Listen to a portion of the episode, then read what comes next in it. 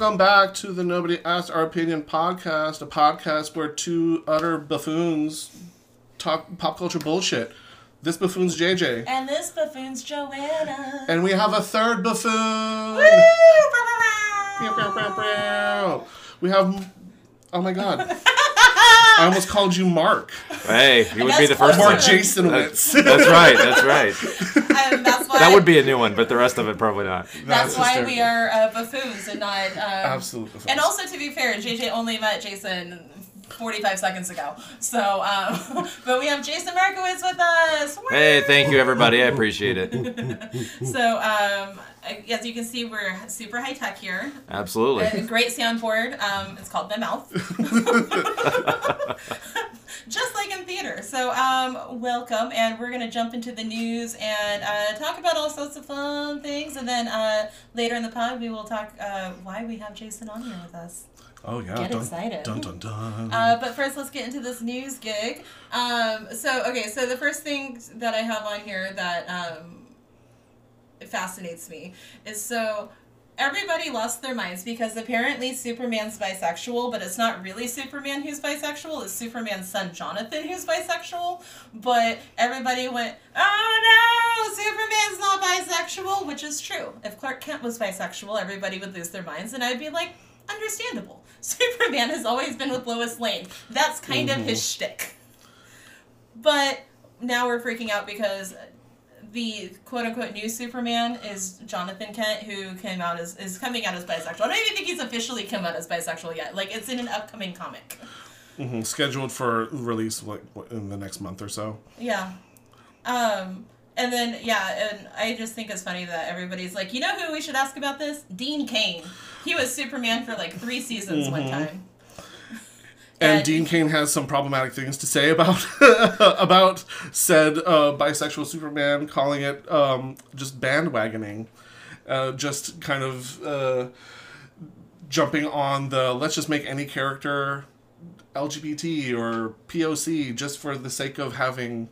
Which makes me that. wonder, does he just think we're talking about Clark Kent? Because again, I say, if it was Clark Kent who was like, he's bisexual now, I would have been like, how dare you queer bait?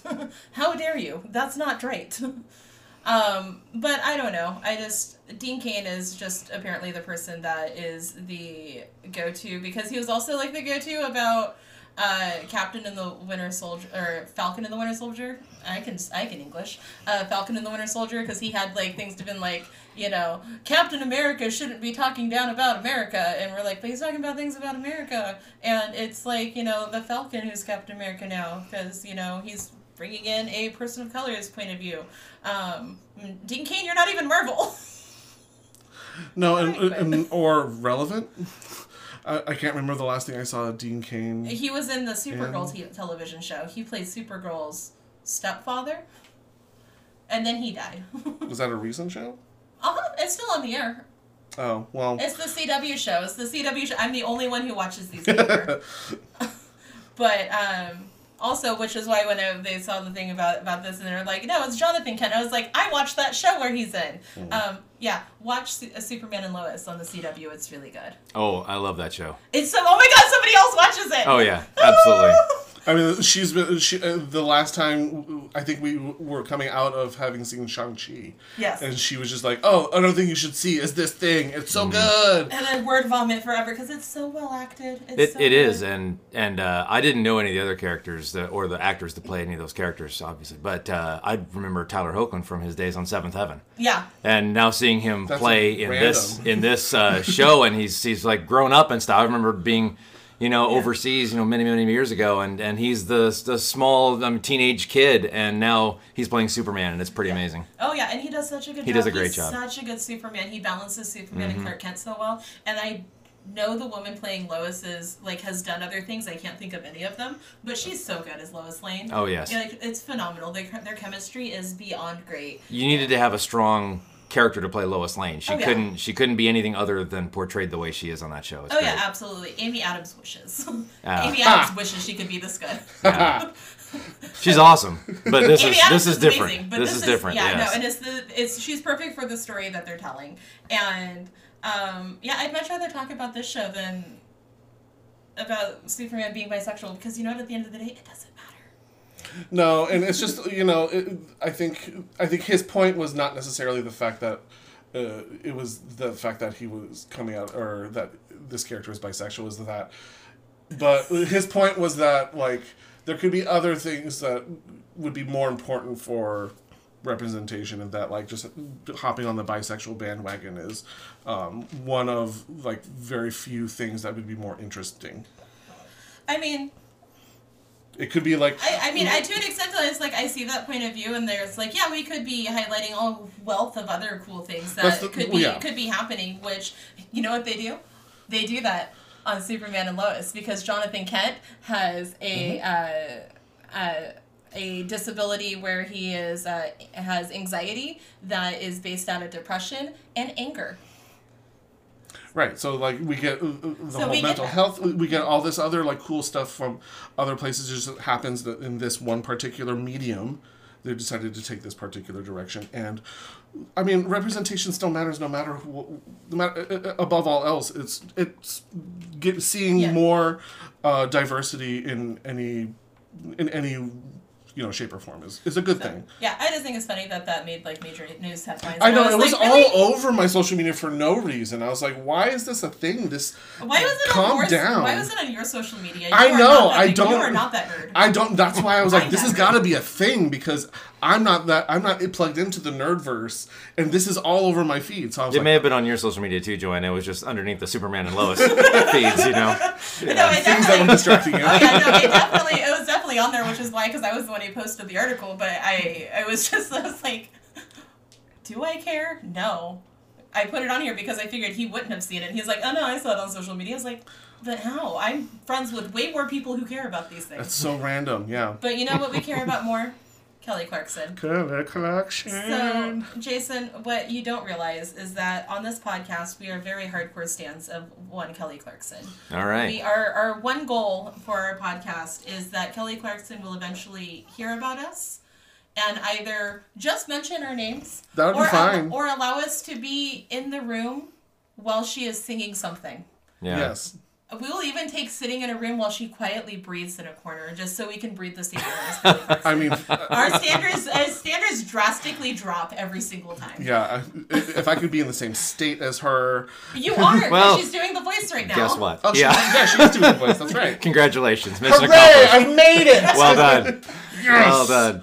But uh, Kelly Clarkson um, has uh, covered a Faith Hill song, who um, I grew up on Faith Hill. Absolutely. I love her so much. And um, when Kelly Clarkson decides to sing anything, we take notice. But when she's, um, as JJ put here, Kelly Clarkson uh, straight murdered this Faith Hill song. Oh my god, it's so good. And I grew up so Faith Hill wasn't the kind of country that I grew up with. I grew up with like uh, Kenny Rogers, Reba Absolutely. McEntire, Yep. Um, like more old, a little bit more old school Uh, country and so like Faith Hill wasn't necessarily on my radar. I knew that she existed, and honestly, the only thing I remember as a child of her singing was the the um the song from uh, Jim Carrey's The Grinch movie. Oh, That's my only Faith Hill reference growing up as a kid. Uh-huh. But um, and I'm not necessarily familiar with this with this particular song, but I mean, yeah. This all- was a I big, just- I think, mid '90s or late '90s hit, you know, for her. And I, I remember, well, maybe it was early 2000s. I, I have a hard time recalling when all the different albums came out, but uh, I remember listening to Faith Hill music driving cross country in 1998, heading from California all the way out to uh, Washington D.C. and just listening to to a couple of her CDs over and over, and just you know the her voice is so great. And when I was listening to the Kelly Clark- Clarkson uh, rendition of uh, uh, let's see, what is it, baby? Let's go to Vegas. Yeah. yeah. That it even had some of the same intonations that Yeah. Faith Hill in, inflected into her music at the same time, and it almost was let me do this with my voice, but let me make it sound as close to the way Faith Hill sang it as yeah, it was, humanly it was both faithful, but like she still was able to make her Absolutely, own, and and it was it was really really good. which is why we stand her. We love Yeah, her so yeah, it was no, great. Um, the other thing, so at the Kennedy Center Honors Awards, Kelly Clarkson did a cover of "The Dance" by Garth Brooks. oh gosh, yeah. Um, and it was so well done that Garth Brooks like jumped out of his seat, ripped off his hat, and just was like, "Oh my god!" Like he couldn't like he couldn't function. It was so good. It was like, oh, Mm-hmm. They, I still like that's like one of my things that like I'm like, you know what I need to listen to right now? Kelly Clarkson singing the dance because it's such a good song and listening to her sing it is Gorgina. Oh, absolutely. Like I, I think my ul- my ultimate goal. I think I've said this on the pod once before. Is I want to like. Uh, I I don't know if you know this, but I'm a I, I'm a piano teacher. I play the piano, and I, I heard. would love if I could get her to sing. If I ain't got you, or if I ain't got what's the the Alicia's the Alicia Keys song? If I ain't got you, I ain't got you with me, baby. that that, one. song because the piano part is beautiful. It's this like sultry jazz like Uh-huh. piano style, and it's well within her wheelhouse. She's like she's got for a white girl, she's got soul, and That's because she got that Texas song. she got that Texan soul, and I'm like, oh, I would love to do like a like a sultry jazz number with her, and I'd be like, that, then I could just die. Well, she sang a lot of different varieties during her American Idol time on there too, and Yeah, grew up did. singing gospel and singing country, and so she's she can put her voice to whatever the music requires. Oh, yeah. She's pretty good. No, within the last like oh three or Very four good. years ago, she finally got out of her idol contract. Her idol contract just ended, Mm. and um, so wild, a that it's is- that long. yeah, it was it was like a twenty year contract. Good God. But uh, so she just She's got laughing out all the way to the bank. No, I mean she's like she definitely Yeah. She's like I'm not mad at it. I'm glad Yep. that I have it because Yeah. I would never would have made it to where I am with it. Yeah. But she was finally able to make the album that she wanted to, and uh, it was a soul album. It was like a soul and R and B kind of feel uh, Mm-hmm. album, and it's oh it's so good. I mean, remember? You, I think it was was it last week or the week before where all the judges like on the voice, Voice. started singing Mhm. some song, and I forget what song they sung. They're singing Aretha. Oh yeah, was, they were singing "Respect," and uh, uh, Ariana Grande was singing with Kelly. Uh, Aretha Franklin's "Respect," and I was like, "Oh, poor Ariana Grande." like, there's no, there's no like. I mean, you you look pretty, you sound great. I believe she's a little dead in the eyes when she performs, but that's whatever. It's neither here nor there. But uh, she, I'm mean, like up against a Kelly Clarkson who's got like, I, she, like I said, white woman got soul, and this little mm. tiny individual is like, I can't, you can't. So I like compared I it to you when Kelly candle. Clarkson was on Idol and they got to sing like the remaining contestants got to sing with like someone that they idolized and she got to sing with Reba and you're like it's almost there like she was so good at that age because she was only like 19 or 20 when she was on Idol and young. Reba is like you know Reba Yeah. and Yeah. it was one of those things where you're like, man, it was, it's just one of those moments where you're like, man, Reba McEntire is really good here. Mm-hmm. And you're like, and Kelly Clarkson was there. and that's how Exactly, it felt yeah. like listening to that. You're like, man, Kelly Clarkson's really good here. And Ariana's Ariana's there. good, good for her. good for her. She tried. she tried real hard. But that's why we love Kelly. She can just take anything and just like melt my heart. Yeah, well, that was great when I saw that on your list of things you were going to talk about. I was like, okay, I- I'm going to have to check this out Yeah. because I, I don't really watch a So lot of. TV or, Mm-hmm. you know, get uh, able to see a whole bunch of things. And then when you had that on there, it's okay, I got to watch this clip. And my it God, was so it was fantastic. Yeah, no, it's great. Every time there's Kelly Clarkson sings something, we're like, and we listen. We Uh-huh. literally are like our news stories for like four straight weeks was just, oh, did you hear Kelly Clarkson sing this song on her on her TV show? Because she has a talk show and she does it's Yeah. her opening segments Her are like yeah, a, she has a whole segment of called it. karaoke, Yeah. and um, it was just us. And so now it's if we don't go. If we go longer than two weeks without talking about Kelly Clarkson, I think we're dishonoring her. So um, There you go. Well, no, we got it covered. We also we also feel this like existential angst, like within our like just psyches, and we're like something doesn't feel right. Did we talk about Kelly this week? like it feels really dark. Yeah. I blame you. Alright, more news. Um, so um, we saw the Jungle Cruise. It was alright, but apparently Dwayne Johnson and Emily Blunt got uh, called out because their uh, their sexual banter went a little too hard for uh, Disney movies. um, which is, I mean, they're grown ups with grown up sense of humors and um, come from, you know, well, I mean, Emily Blunt's British, so she has that fun tri British wit. And you have, Yes. you know, Dwayne Johnson, who rose to stardom wrestling and being gross. Um, as wrestlers are. Um, I can say that I watched him when I was younger. I remember his his. I don't call him Dwayne Johnson. I still call him The Rock. I, I almost like my brain refuses to learn. It's getting close for me. I, I think I can. I finally made this One way or the other, in my head, yeah. I, I still sometimes go to Dwayne the Rock Johnson. Yeah. it's gotten to that at least that point where I know that like when somebody's talking about Dwayne Johnson, I re I recall I recall that it is The Rock. Yeah. But I still I cannot like those words can't come What out you of my just mouth. go the Rock? You don't go back to his Rocky Maivia days. That was what he was before he became the Rock. No, I knew him as The Rock because I grew up with him and as The Rock. I didn't even not even Well, before his. I was Yeah. gonna say well because Rocky Maivia was who he was. That was his first wrestling persona, and then he switched it to just the Rock because that was cooler. Yeah. and people could remember it better. Um, but But I think it's just That's neither here nor hilarious. there. I yeah, it's just there is- hilarious that like on on the set of a Disney movie, they're like, I think the joke that actually got them called out by Disney was something about like Vagisil and anal beads, Yeah. and you're like, uh, yeah. I mean, there are adults that have adult humors, but I guess But but it's not okay for a G-rated Disney film or a PG-rated Yeah. Disney film. That's that's when you're like, oh yeah. Um, no, Well, I think it your was also during an interview, and Yeah. and I think there was it was she was the recalling this during yeah. uh, during an interview. Yeah, saying, it was- like, it was oh, time we and- had a we had a exactly talking to. like anything, you know, time and place. You know, you, you have the, the jokes amongst friends, and, and you get very comfortable with one another in a in a. And I set kind of an believe, environment. And, I yeah, totally believe absolutely. that The Rock and Emily Blunt had like a really close. You can see it on screen. Like Oh, yeah. they had a great They had, they had great chemistry. It made no sense for that movie, but they had great chemistry. yeah. I just love all the dad jokes that he had during that. That was perfect. the Jungle Cruise perfect. jokes were the best. Yeah, they were great. Oh, Yeah. They did the backside of water. That was all I wanted. Yeah.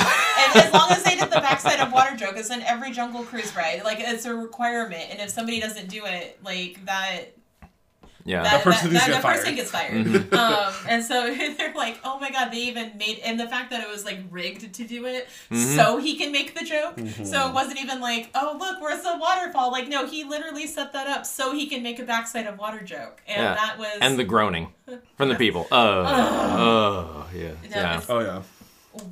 yeah. That was that was excellent. I was kind of glad that when you introduced it, you were saying it was okay.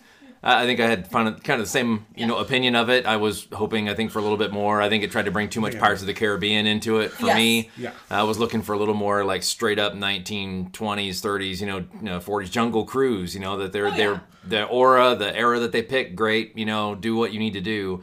Uh, I don't know if the supernatural thing really kind of It's like, do we Did it for need me. more undead pirates? Like, Yeah. we've done that. Yeah, no, it's just it, it tried too hard. It tried to get lightning in a bottle again, and Mm-hmm. that wasn't gonna happen. Sorry. But, But I they're- I, think they're trying to fix it maybe a little bit with uh, the second one. Second and, one's Yeah. coming you out, know, and now both. he's technically he's no longer in that that uh, Yeah. undead type environment, Mm-hmm. and now he can you know maybe this is going to be a way to, to kind of bring it home a little bit. I hope We'll see. so.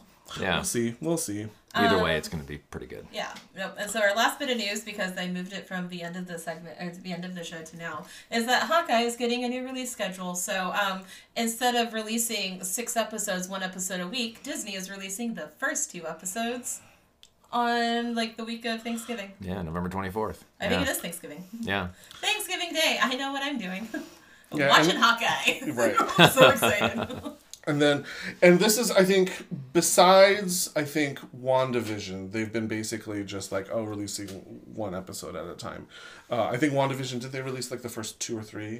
Um, I want to. Yeah, two. I was the gonna say. I want to two. say two. I think uh, people who got like early access press got three. Uh-huh. We're not that cool yet. That's Not that also a goal yet. of ours is to get cool enough to get things released to us sooner. Nice. A screening would be lovely, y'all. But yeah. So And when you really get down to it, you want Kelly Clarkson to give you the early release It would be- so that- that you I can mean- get yeah. I mean, then, So- then I you've know if got it all. can handle it. Then you've got it all. I- I would just right. disintegrate. I want the early release, and then be told the only way we can watch the early release is if we watch it with Kelly. Clarkson. There you go. Yeah. Exactly. Absolutely. Yep, nope, that's it. But uh, I'm so excited for Hawkeye. I can't wait. Um, his show looks so good. Um, we nerd out about the Marvel TV shows. We've covered. Well, we started with Falcon and Winter Soldier because that's when we started our podcast. Um, but they're so good. They're so well done.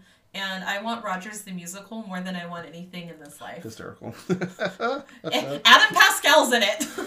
yeah, I didn't. like if I- you look at the screen and then you like you you pause it when they have all of the actors on there there's one guy in a nondescript kind of suit, and you're like, that's Adam Pascal, and and then he was tagged in on Instagram on like after that trailer released, and I'm like, yeah, that's what I want. Well, Yeah, I think another Broadway actor was also like there's a there's a few Broadway actors in Yeah. there, but I don't know. Oh, Brian Darcy James is also in this. Yes. But he's not on the Broadway thing. He's just in He's the just show. in the show. I don't know what he's playing. I don't really care. I love Brian Darcy James. Mm-hmm. He's so great. Um, but uh, so that brings us to the end of our news. And hey, friends, we got a new segment. Um, we have uh, the incomparable uh, Miranda D. Lawson, actress, singer, my friend and yours, uh, Sacramento local, who is uh, going to be recapping uh, wonderful movies, shows, books, music. Who knows? Um, it's up to her, and I'm not supervising it. So uh, we are going to get all sorts of crazy fun stuff. So uh, sit back, relax, and listen to Miranda's 10 minute recaps. Miranda's 10 minute recap. Warning, spoilers ahead. Hello and welcome to Miranda's 10 minute recap. And for today's episode, I am going to be recapping the movie Malignant, a James Wan horror movie uh, from 2021 this year that is a trip. It is a ride. Um, and I'm going to recap it in 10 minutes for you. I'm going to set my timer starting I should have maybe pulled this up first. I'm going to set my timer for 10 minutes to give you the recap starting right now. All right, we open up on what we find out is a flashback of a weird, very greenly lit mental hospital. There's a female doctor who is commenting on Gabriel being stronger every day. Um, and then she's speaking to this other old white dude um, because, you know. And so they are in a room with what you it's a small child with pretty pink socks on and they talk about Gabriel and suddenly the electricity starts going out and then Gabriel starts talking to them through the radio because I guess that's how he speaks. Starts breaking people's necks and throwing them across the room and the female doctor says it's time to cut out the cancer and then blackout opening credits. So we lights up on this woman named Madison. She's pregnant. She's in like a nurse's outfit or something, I think. And she's coming home from what seems to be a long day of work. She's very tired. Her douche canoe of a husband is laying on the bed and he's like, You always get so sick when you get pregnant, blah, blah, blah. You need to stop getting pregnant. You keep losing all of my babies. Which apparently she miscarriages often. Um, uh, rude. He gets mad at her about some shit and smashes her head into the wall and she bleeds from the back of the head and he's like i'm so sorry and whatever it's awful. And so she makes him sleep on the couch. Now at nighttime there is a shadowy figure that like starts turning on weird lights and turns on the the oven or something. I don't exactly remember. And then you see from behind like this weird long-haired black thing comes up behind him and like attacks. Cut two next morning, dude's head is like 180. He now can watch his back, which uh, unfortunately the connection to his brainstem has been severed, so he can't watch anything. But the cops come and they're like, "Wow, this is nuts. This dude is super mangled." And one of the cops um she's like, "Well, the only person in the house was the wife and if he beat her up then she has motive. She goes to the hospital because oh back up. She comes down the stairs in the in the morning or at some point and she's like wow this my husband's here. He's dead. That's real sad. Oh my god. And then she gets run up the stairs attacked by this black thing also. So you're like well it obviously wasn't her because she couldn't do that and then whatever. And it's like he was dropped from the ceiling. Anyway back to where we were She's in the hospital because she got attacked. She wakes up and her sister's there, very sweet little blonde lady, and she's miscarried this baby again. And so she's freaking out, blah, blah, blah. So the sister's like, Don't go back to that house. Clearly, you had a home invader. She's like, Nothing's going to keep me from my house.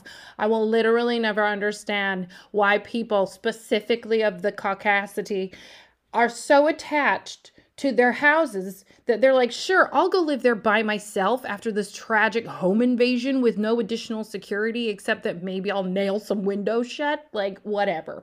So she's like, no, I'll be fine. I'll go back home. So she goes back home and she starts like seeing things. This is where I don't remember a lot of what's going on. She sees things. She um suddenly gets like transported in like a weird walls dissolve kind of thing and she ends up like in the bedrooms or in the rooms where these other people are being killed. The other people that are being viciously killed are the doctors from the very beginning opening flashback and at some point, somebody mentions the name Gabriel. She hears the name Gabriel or something like that. And she goes to visit her mom, and they're looking at stuff. And mom says, You've not said the name Gabriel in years. Dun, dun, dun. So she knows about Gabriel, right? Like, or it's something from her past. Come to find out, this Madison woman is adopted. And this is why she wanted to have a kid really bad. She's like, I just wanted to feel the biological connection between me and a child that's really mine. And her sister's like, What? This this is how you choose to tell me that you're adopted? Um, so anyway, they're going back to mom, trying to figure out stuff. Meanwhile, her head still hurts and bleeds on occasion. That's important. So they're visiting mom, and she's like, Wow, you haven't said Gabriel in years. Pause, because there's like cut to this scene. There's some underground um tours. I don't know. I don't I don't know where we are, but there's like underground building city tours that this woman gives, and you're like, Great, this is fun. Okay. Cut to this woman goes to leave the facility. She's the tour guide and she goes to leave the facility and she's like, This is cool. Let me unplug all of these weird Edison bulbs from extension cords by myself at nighttime underground in the city because that's safe. And then she hears like tinkle, tinkle, tinkle. And you're like, Wow, that's really fucking weird. You should just leave. But no, we have to go down the hall. Heaven forbid a noise happens and I don't know what it is. So she gets kidnapped because she deserves it. Cut to, she wakes up and she's like hanging Jesus style from the eave of a roof inside of somebody's like workshop warehousey looking thing. And this weird all black creature is like off in the corner. And it moves really weird and it's scary and we don't like it. So cut back to Madison has another melty room. I'm going to kill somebody. But this time we see this creature. And this creature is like backwards arms, bent backwards, backwards feet. It like, oh, getting creeped out talking about it. It's like backwards. Like it's on a, crab walks, but it's backward. I, I cannot. And he wears the trench coat, he has long hair. I don't understand.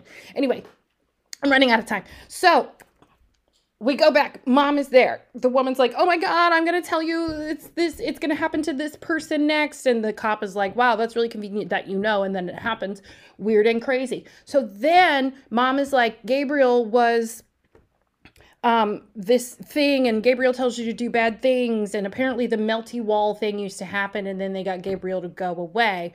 Apparently, Gabriel is like a parasitic twin on the back of her fucking head that talks to her and tells her to do bad things.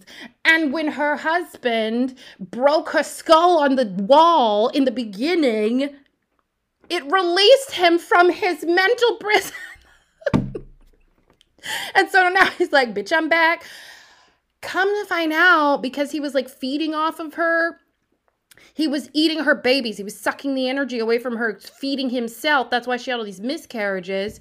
And apparently, when they went to quote unquote cut out that cancer, they were cutting off Gabriel from the back of this girl whose name isn't actually Madison. I feel like maybe it's Emily. Irrelevant. And so they can't get all of him off this weird looking raisin baby. And so they're like, let's take everything off except the head and let's just shove the head inside of her skull and sew it up. That'll be fine. so when her head got cracked like an egg, little Gabriel was like, cuckoo, cuckoo, I'm back. So, for one reason or another, they put this woman in jail, Madison. They put her in, oh, because her mom, turns out, her mother was the woman that Jesus kidnapped on the ceiling. Falls through her attic. Her mom was in her attic the whole time in Madison's attic. And so like, well, we got to take you to jail. They put her in the pen with a bunch of sex workers, and the sex worker like, why you acting all weird? And then we get to see the real powers that Gabriel has. So she backwards fucks up this gang of lesbians and sex workers and she like kills them all. It's amazing. And then she backwards runs out of the precinct. And then there's a chase where she's like backwards upping the fire escape. It's terrible. It's terrifying. Long story short, she gets into the room with her mom and her sister and Gabriel's like, "I'm to fucking murder you." And so she gets into the hospital room with her sister and then you see Gabriel just fucking like gunshot to the head her sister and suffocate mom in the bed. But all of a sudden the walls start melting because boom boom boom Madison realizes that if he can control her mind then that means she can control his. And so she manipulated the system. She changed up the narrative. And she's like bitch I'm stronger than you. And so she was like that's you what you thought happened didn't really happen. She melts the walls and is like you get to go back into mental jail. And so she puts him back in mental jail where inside of this black room there's bars and he's like, I'm gonna get you, blah, blah, blah. Cut to sister's fine, mom is fine. I don't really know what happens in the end because Uh, like irrelevant but it does kind of leave the possibility open for a sequel because like he's still in her mind. And should she have another traumatic brain injury at some point then you know he might take another look and peek his head back out. Anyway i have 16 seconds left. That has been miranda's 10 minute recap of Malignant by James Wan, released in 2021. Enjoy! You should still see it because, like, I did a good job telling it, but also you, you should still see it.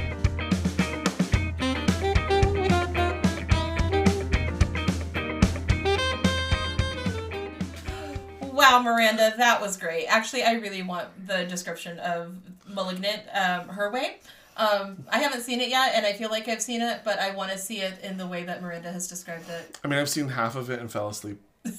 That's so your I'd, I would probably stay awake for that version, for Miranda's version. That's why Miranda recaps. and on that note, we're going to take a quick break.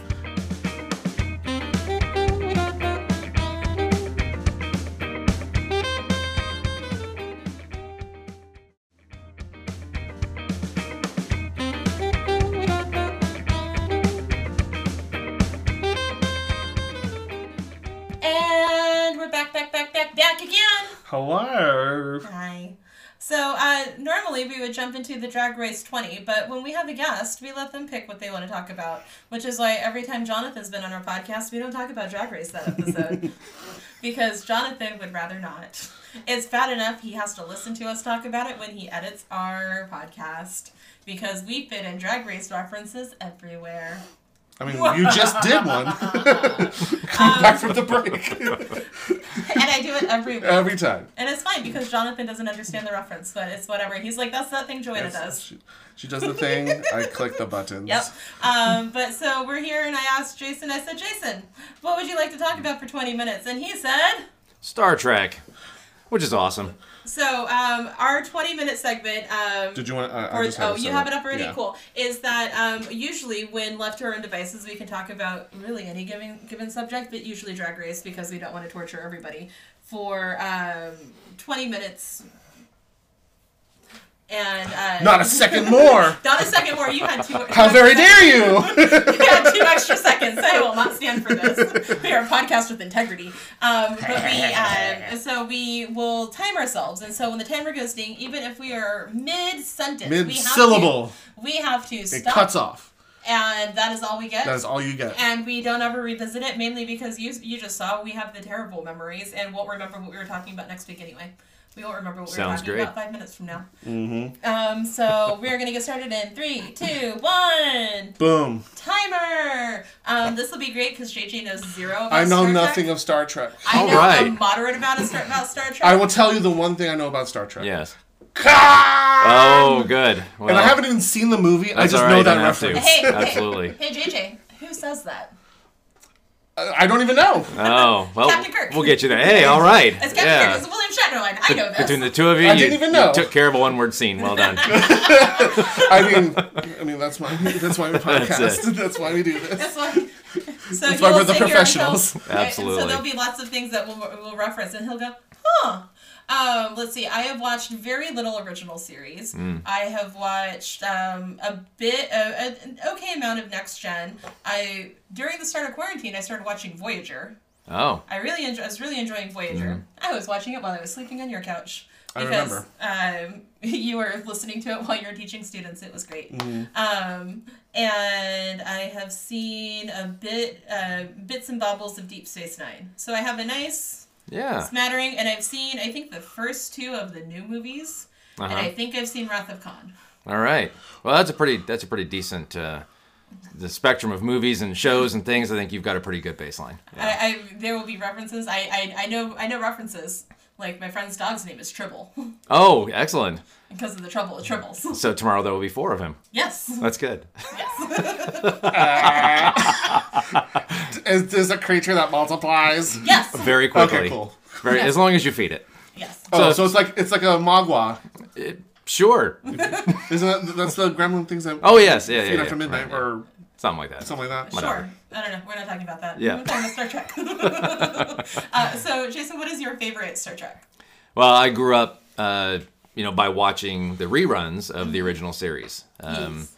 The the first recollection I've really got is it was a friend of mine whose name coincidentally was also Jason, just spelled differently, and uh, I would hang out at his place after school when we were in I think third or fourth grade or something, and uh, Star Trek Two was on the TV, and we were sitting on the front room of the house watching Star Trek Two, and then uh, just kind of it was interesting to me. I had not seen the motion picture. Obviously, I was only a couple years old when the motion picture came out, and I was only six when Wrath of Khan came out. Yeah. So when I got to see it, and I was about nine or ten, you know, it was pretty pretty interesting. And then I got to go to the theater and watch Star Trek Four, Yes. and that was the first one that I actually saw in a theater. But during that time frame, there were a lot of things were happening in the space program. And I remembered being in class when the Space Shuttle Challenger was launched, and we saw it explode. Yeah. And and that was uh, that was a, a very deep moment, you know, for a lot of us. And I remembered seeing Star Trek Four, and then you had the in memory of the crew of the of the Space Shuttle Challenger that was uh, right there, and it was done in you know with that dedication at the beginning, and it really just kind of touched a lot of us because you're sitting here. That was something that really impacted our lives sure. at the time, you know, and and then you had you know that movie come out with the, the dedication on there. It was uh, really moving. I would have cried. Yeah, it was it was something. I would have felt nothing. But uh, but the thing, I, yeah, you know, and and doing doing audio dramas, uh, reading, being in theater. I mean, it, it's characters, right? It's Yeah. characterization, and one of the things that I really uh, enjoyed and what drew me to the original series cast and crew, and specifically through the movies, and why I, I identify less with with the next generation and anything newer, is I really appreciate the story less about the action, more about the story. I like Yes. I like the people and what makes them tick. What is their relationships and what drives and What motivates the character to do what they do? Um, Leonard Nimoy wrote in his book "I Am Spock," which was the the sequel, if you will, because in the mid 70s he wrote one called "I Am Not Spock," and that didn't go over very well. and then he wrote this new one in, in the mid '90s. And and one thing that, that he references in in that book is is what the the basis of Star Trek was and Gene Roddenberry's vision and what it meant to him to be able to portray this character Spock and why he felt so uh, indebted to that character and he wanted to make sure that he protected the character. And so even if the writers made him do something in particular would Spock do that? And would he have the ability to go back? Because he says writers come and writers go. Directors Yeah. come directors go. Crew comes and crew goes. But an actor that has a role that is in legacy it's kind of on that actor to continue the continuity of that of that character. And he felt very strongly about that. And then also felt strongly that if you have a character in a show it needs to drive the plot. Yes. if it doesn't drive the plot the character is probably useless so how is it that you make sure that that you are doing the right thing with these and so the series itself there was a lot of uh, uh, topics that they tackled during the 60s that were very controversial. They had to set it in space so that it didn't offend anything back here. Well, it didn't really happen. It's, on, a, it's on a different planet, Yeah. right? Right? So Gene Roddenberry could put a lot of things in play that may have been more difficult through the censors of the time to get through because it was done in space. It was done in the future. It was a different planet and different races and all this kind of stuff. And you, you could get away with a little bit more. But at the same time, it was about uh, a better future. And what is it that, that it has? You know, the, one of the big, I think, dividing lines between the Star Wars fans and Star Trek fans, and we always, you know, on the Star Trek side, we say, well, you know, Star Wars guys, it was a long time ago in a galaxy far, far away. We're looking toward the future, you know, and so there's there's that that Star philosophy Wars, of it. yeah. Yeah, exactly.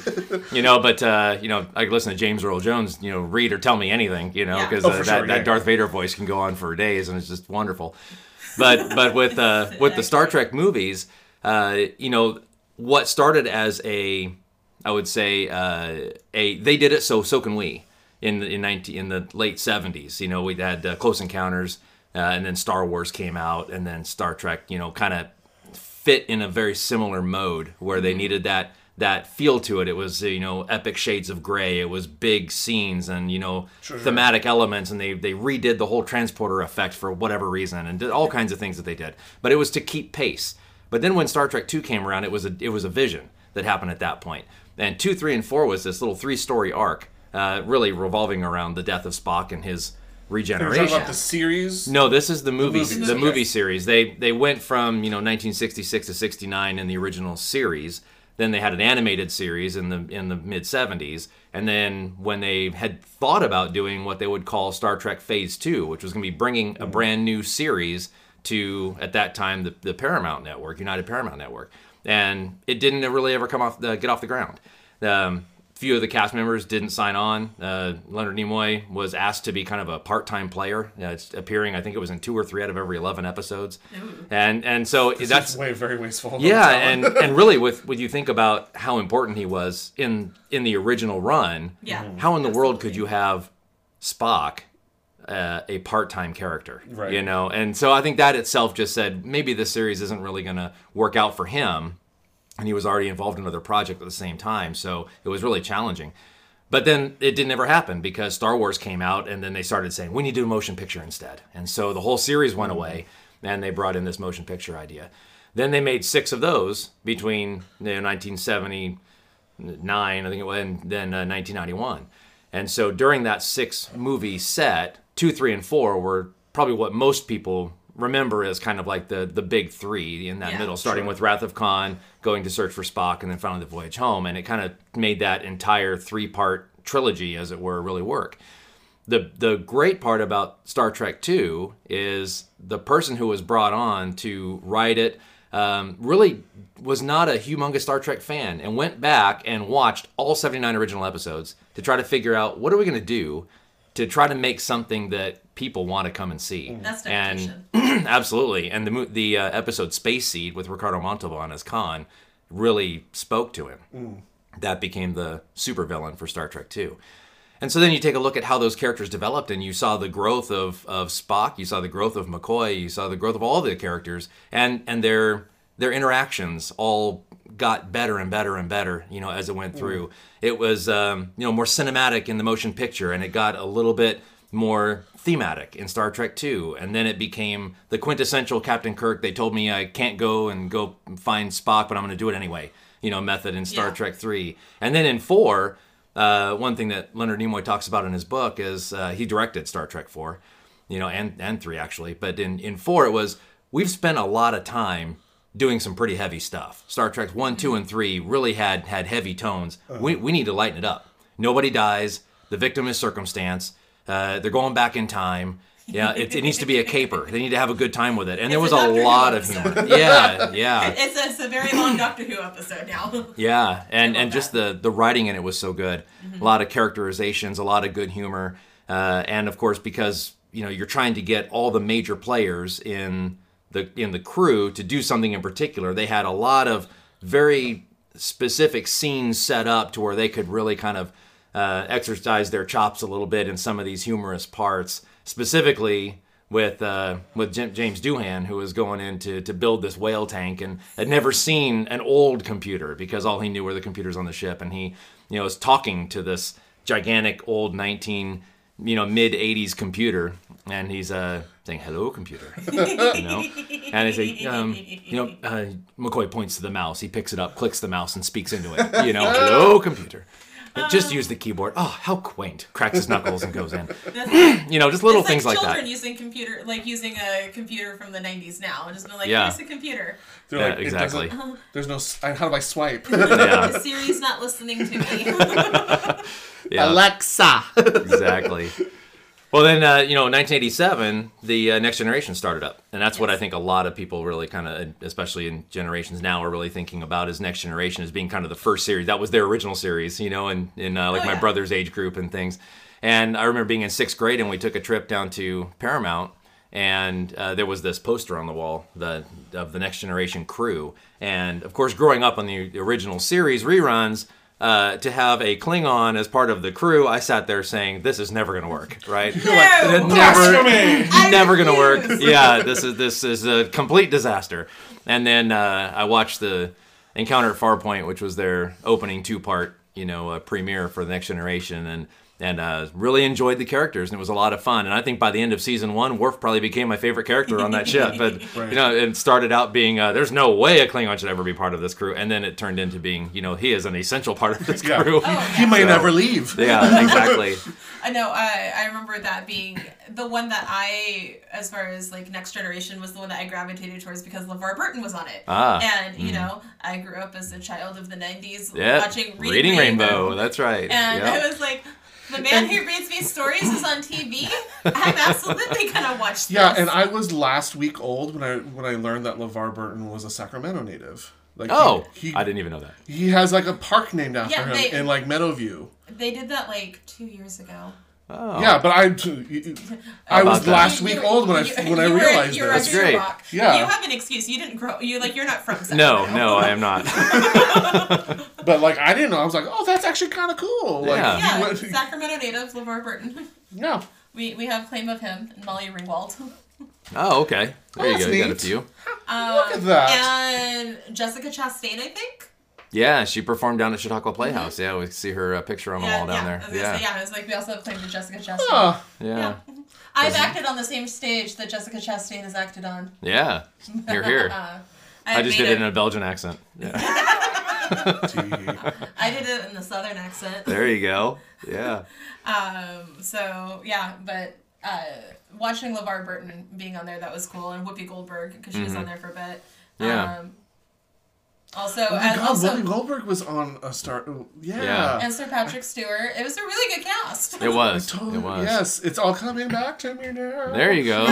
so you had a better baseline than you thought. I, I guess Yeah. so. Like That's I think it's just like it's these like little like bits of like things that were like hidden in like Mm-hmm. on the back burner. I'm like, oh yeah, I remember that thing. I remember the Borg is the thing, right? In Star It Trek, is. and It they want to assimilate. Yep. And yes, That's I right. remember. There you go. See, I know things. There you go. Yep. Yeah, look around and you go to some of the stores down in the mall and you can actually see some of the, the pictures that they had. Uh, the Newborg City was one of the, the pictures that usually came out where they had the Statue of Liberty and the Twin Towers and the Empire State Building, but it's all, you know, in, it looks like a Borg cube, you know, Oh. with all of them, you know, done in that cybernetic, you know, uh, environment. So it's pretty fun. Yeah. No, let's see. And then uh, I have met George Takei. Oh. Um, I saw Oh him on. my. Yes. See, um, the world remem- is now remembering just like George Takei as being an internet meme, but I got to see him in a musical on Broadway, Mm. and I'm like, oh yeah, no, he's really good at acting. Oh yeah. Like he's really good at Mm-hmm. acting, and um, I just want people to know that yeah, George Takei is really good at acting. Um, it- between me seeing him do uh, like live, and then uh, you go back and you watch Star Trek, you're like, oh yeah, you're really good at what you do. And then also that one Twilight Zone episode he was in, that Mm. was also pretty pretty good. I know more about the Twilight Zone than I know about Star Trek, but I'm trying to throw in as much knowledge as I Yeah. can. I'm like, I know things. Well, I know last uh, last year, well, maybe two years ago now, uh, kind of the last eighteen months is a blur, being so virtual with pandemic operations and all that stuff. I'm But uh. I went and bought all the the Star Trek series actors uh, autobiographies nice. and started to, to make my way through them one by one by one. And right now I'm on Warped Factors from uh, uh, Walter Koenig. Oh, But- I love that. But uh, you know, William Shatner's got a few. He's got Yeah. the Star Trek memories, movie memories up till now. So you know, those are all lengthy, and you know, getting through those, you know, was uh, was quite a while to get through. And I even have them on audiobooks. I listen to them while I'm running and things like that. But uh, Leonard Nimoy's "I Am Not Spock" and "I Am Spock," and then uh, from Sawdust to Stardust with uh, De- the DeForest Kelley story, you know, and then uh, "Beam Me Up, Scotty" from James Doohan, you know, and and so there's just a, a, a lot of amazing background to these actors that really, we, really we don't think about, you know, and the, the time frame that they were born and what they grew up with, um, you know, during that time, it was really uh, amazing. And, you know, you, you think about World War II service for, uh, for uh, DeForest Kelley and Yeah. for James Doohan, you know, and he was actually, James Doohan's story is, is amazing with uh, landing at the beach at Normandy, losing, losing a finger, you know, uh, he got sniped uh, just after they, his, his uh, Canadian battalion had already gotten up the beach and, and already passed uh, and up into the, the, the the woods a little bit when they encountered a small team and they took fire. They took enemy fire, and he got hit in the hand and in the leg and lost a finger. And so you don't even know that in Star Trek because they always hid. You know his missing finger, so you never actually see it when he's sitting in the captain's chair down in engineering. It's always hidden, but um, but he he will uh, you know be very forthright about the story that Yeah. you know in his World War II service. He's very very proud of that. No, but, that's, uh, that's crazy. Yeah, and flying low level reconnaissance missions in a single engine plane, you know, and then flying over battlefields and taking you know what essentially was uh, airborne intelligence at the time and bringing bringing it back for. Uh, for friendly forces to know where the enemy locations were and being able to transit, you know, general officers back and forth while he's, you know, flying. So I mean, there was just a lot of really interesting Wow. war service, you know, that uh, that he did. he needs a movie. Yeah, um, and those books are are movies in the making. I mean, Yeah. they're they're all excellent. And you think of you know DeForest Kelley's story, where you know him growing up in Georgia as the son of a minister, and then becoming you know a Western actor, serving in World War II as a radio uh, operator, control tower operator, and then uh, realizing because he already had a name that uh, now, gosh, if he was killed during World War II, you know that may not be great because he was already you know a famous radio personality at the time. And so they put him in that hollywood division and he was able to kind of make some radio broadcasts and movies and things very similar to what ronald reagan did Yeah. you know during that time as well with uh, some of the recruitment videos and newsreels and so forth. But you know all of, of how how he lived his life DeForest Kelley how he lived his life before and after World War II what he did in Hollywood and and all of his charitable work and uh, and living afterward. And he even writes uh, he's still living in the valley married to the same old wife you know because he's he was he and he and his wife were married the entire time. I think it was 56 years that they were married uh, if I'm remembering correctly uh, by the time he died. And and it was uh it was just a great, you know, he's just a good Like, oh, it's so person, a, a good love story, you know, and, and so you kind of read back and it's some of the controversial things going on today that, that you hear about with, with a bunch of movie stars and celebrities and things like that. And take it back, you know, to the, the people that were born in the 20s, 30s, and 40s and, and this, the original Star Trek crew. And, and their stories are, are much more ones that, that I think can be looked at as if you had to actually look at a celebrity in a positive light, what did they do with, with that? it's not about the the stardom and the fame and, and the glitz and the glamour. It was about um, you know what could they contribute to their craft? How could they perfect? it? How could they make their industry better? How could they make you know their situation? How could they make the situation of the people around them better? You know, and so that's I give a lot of credit to the the guys that were in that original series. That's kind of why. Really, uh, you know, look at look at them as kind of the, the crew that I will most relate to. I think, uh, you know, for what they were able to do on screen and off. No, absolutely, and I mean there also they there was lots of controversy during that time. Like Oh, I yeah. know, like the uh, was it uh, William Shatner kissing uh, Yeah, Nichelle? all That was first interracial kiss, yeah, uh, on television. quote unquote. Yeah. Yeah, they, filmed it twice. Yeah, Well, because it like isn't it like the the story goes that they like botched the the other footage so it wouldn't be able to be used. Well, no, they had one that that was seen and one that was implied. Okay. And in order to get past the censors, they had to use the implied version. Mm-hmm. So yeah, and that was that was just the way 1960s were. Yeah, unfortunately, um, but you know it's in space, so it's okay, right? Yeah. it's in So space. so talking about space, Space. right? Bill Shatner, 90 years old, I made know. his trip into space with Blue Origin. That's right. Made it back. It's just Throw him into space. Yeah, so now we've Mark gone- Hamill's now saying I'm, I'm concerned with the amount of people that want to that want to saying that they want to Yeah. shoot me into space now. Oh no! Shatner did it. Now I gotta do that crap. God damn That's it. right. Well, congratulations, Captain Kirk. Well done. S- He made Glad it. you made it back safe. Right? I mean, that one makes more sense than Jeff Bezos. For I'd sure. rather have William Shatner in space than um, And there we have it. and And time it. is up. Excuse Stop you. it. Go away now. Goodbye. It's either that or a telemarketer. Goodbye. Bye bye. Um. So yeah. So that was us talking twenty minutes about uh, Star Trek, and by us talking twenty minutes, I mean I talked about five minutes, and Jason talked the rest of the time, and it was wonderful. Well, thank you. Yeah, appreciate it. Hopefully, it wasn't uh, wasn't too drab. Um. The our Oh, main sure not. listeners are my family. And um, my aunt's a huge Star Trek fan, so Nice. she's excited. Like I told her that this was what we were talking about, and she was like, "Really? Excellent. I'll actually really pay attention to that segment this time." Very cool. That that one's for you. There you go. So um, now we're going to um, talk about why we have you here because um, you're not only um, just my friend and um, sometime acting partner. Um, you also uh, you also have a uh, AudioWorks business. I do. So uh, tell me about it because it's it's fascinating and I love it. I love listening to your stuff. Thank you. Um, I appreciate the time to come on here. This, this has been a, uh, a product of the pandemic. And, you know, the, the backstory to it is uh, I had always been fascinated by the works of Edgar Allan Poe. And being an English literature guy and Yeah. reading a bunch of stuff going through school, you know, from high school and college and so forth, just listening to a variety or reading a variety of different works and really appreciating his uh, gothic style. In 2011, I wrote the quote unquote screenplay for The Raven and the way I wanted to write it, which was adapting it a little bit more, uh Uh-huh. bring the, the language a little bit uh, more modernized so you didn't have to, you know, read it with a dictionary next to you. Sure. Uh, but then also, how would I do The Raven differently, but make sure that it stayed true to Poe's original work? Yes. And then that also meant if I changed any words or any phrases, the meter had to stay the same.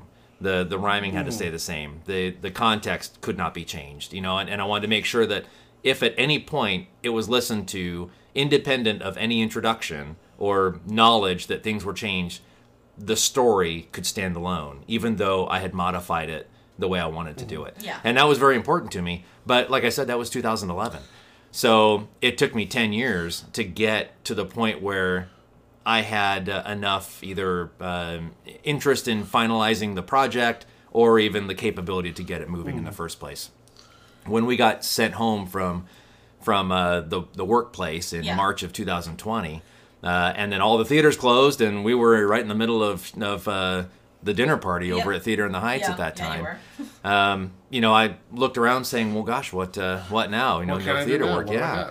And so uh, they had a a, um, a audio book, um, Audacity, ACX, Yep. you know, kind of platform um, virtual class that was being offered, and I took it. And it was uh, supposed to be 45 minutes. It lasted three hours. It was fantastic. It really kind of gave gave me the I can actually do this.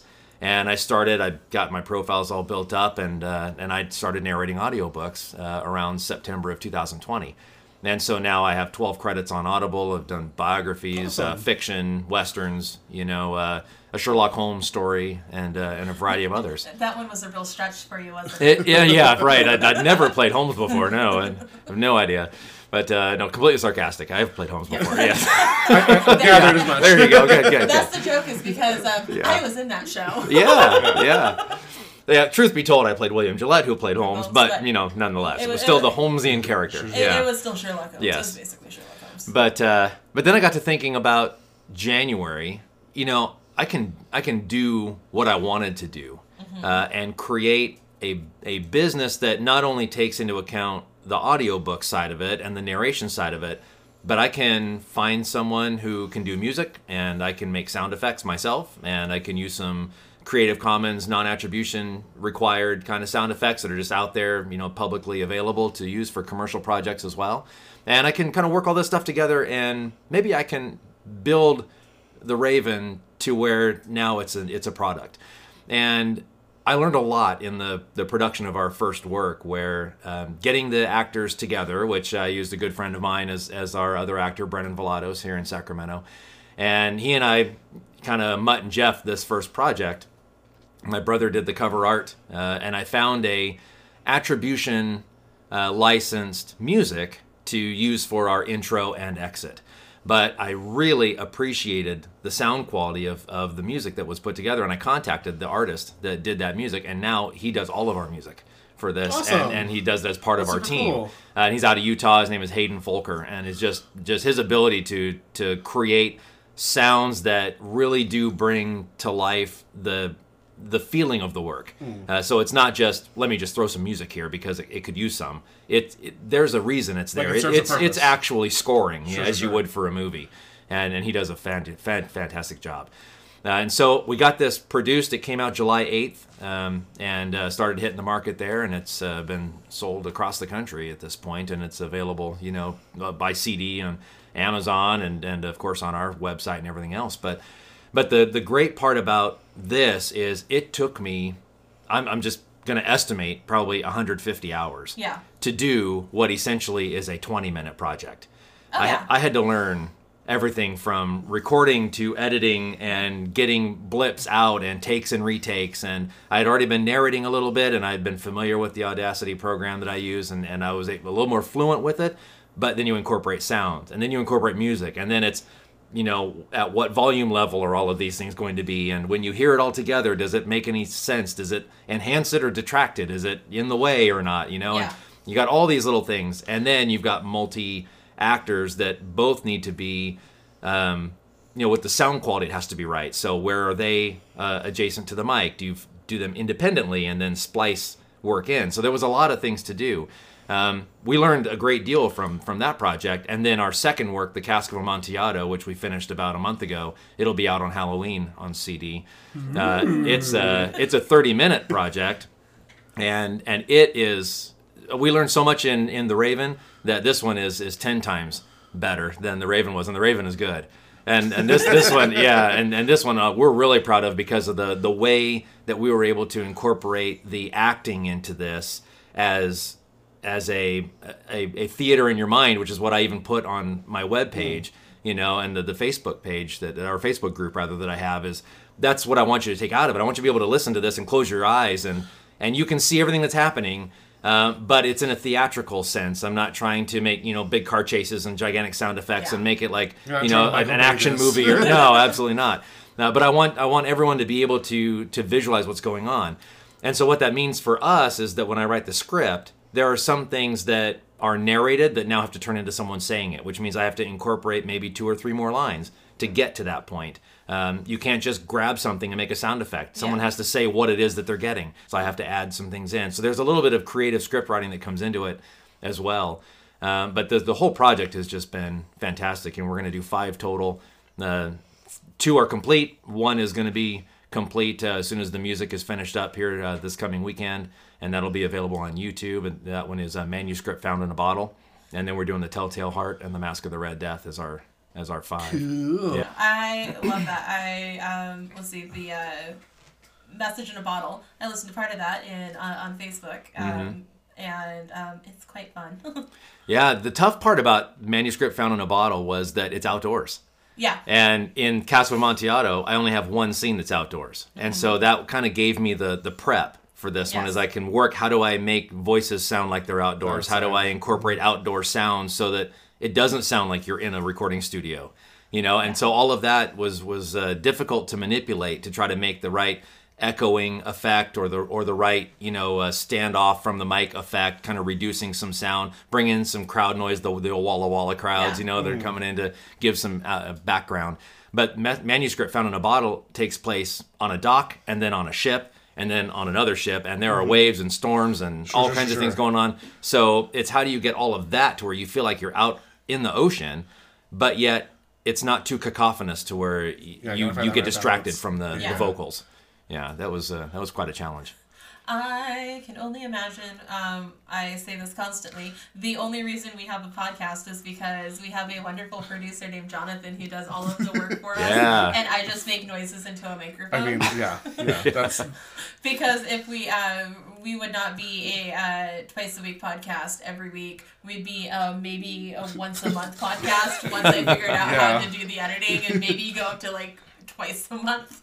Yeah. because there was a whole bunch of stuff I didn't want to learn how to do, but I was going to. And then Jonathan said, "Do you all just want me to do it?" And I went, "Oh God, yes, please." Yeah. yeah, because thank you. so I have um, only mad respect for anybody who can figure out how to do all of this, and I then mean, to do this- it Yeah. with such layering and um, things like that to create just a whole a whole production just to listen to is amazing. Yeah, the, the voice is the easy part. It's Yeah. all the it's Yeah. all the effects and then you know cleaning it up and all the things that the uh, audio engineers yeah. are going to be doing. And you know I don't have an audio engineer. That's me. So Yeah. everything has to be done you know myself and clean stuff up. And when I have my my wife comes in and test listens as we go through Yeah. this and and she sees well the, you know what are the five or six lines you've got here? Well this is voice this is effects one here's effects two this is environment this is an effects three. You know and they're all pieced together in the Yeah, right yeah, timing to, to see what all is happening. But you just close your eyes don't pay attention to the blips on the screen Yeah. and you hear it all together. It, it really it really tells the tale Oh, for sure. Yeah, that's so so so cool. It- it-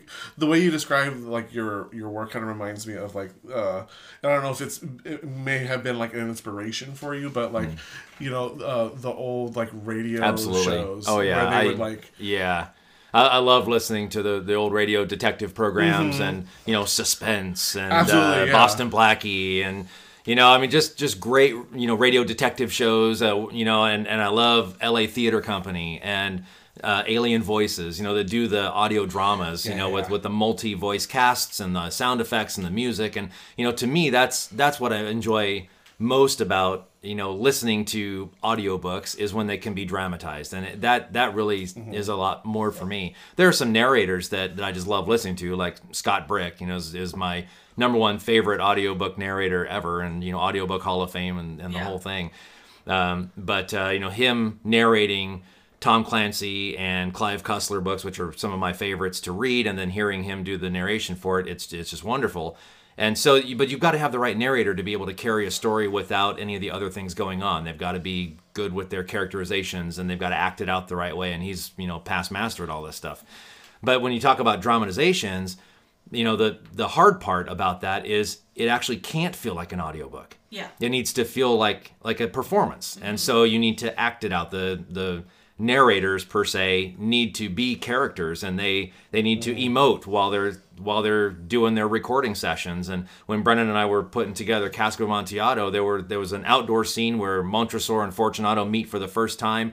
And and it was just as if he and I had met on stage the first Yeah. time when when we're getting in there we kind of look away from the mic make our voices come inward you know to the mic so that you kind of have that that doppler effect you Yeah. know Sure, to the sure, sure. for the sound and then it's the oh and it, you know every, just by the way that the voice transmits what you're saying Oh, yeah. you kind of hear the excitement or the or the the you know I can't stand this guy you know you, you get all that because that's what's being transmitted and and so it's really about the the emoting and the the acting and that's that's one great thing about using people who are theatrical actors as part of the the cast for these is that you already have people who are well equipped to do characterization. It makes it makes the direction a whole lot easier. Oh yeah, well, because I mean that's like the difference between like if you see, um, like a screen actor who suddenly has to do like voiceover for a cartoon, Mm. and you're like, oh, that was okay, I guess.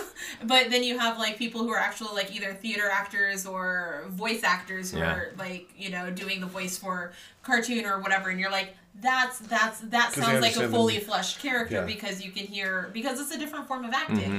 and so if you're different gonna, medium for sure. yeah, so if you're gonna get someone who is just like, because it's more than just even just finding the right, act, like finding a actor is finding, like you said, the right actor who can emote and do things, but only with their voice. That is Yeah. not something that is necessary for something like screen because it's smaller acting. Yeah, nobody can see facial expressions. Nobody can see your gestures. Nobody knows that you just huffed or sighed unless uh, you actually huff or sigh. Right. You you can't just shrug your shoulders. There has to be something audible. You know, and and those are the hardest parts when you're doing the the audio dramas or or any of that Yeah. is everything has to come through the microphone. Otherwise, it doesn't make it to the listener.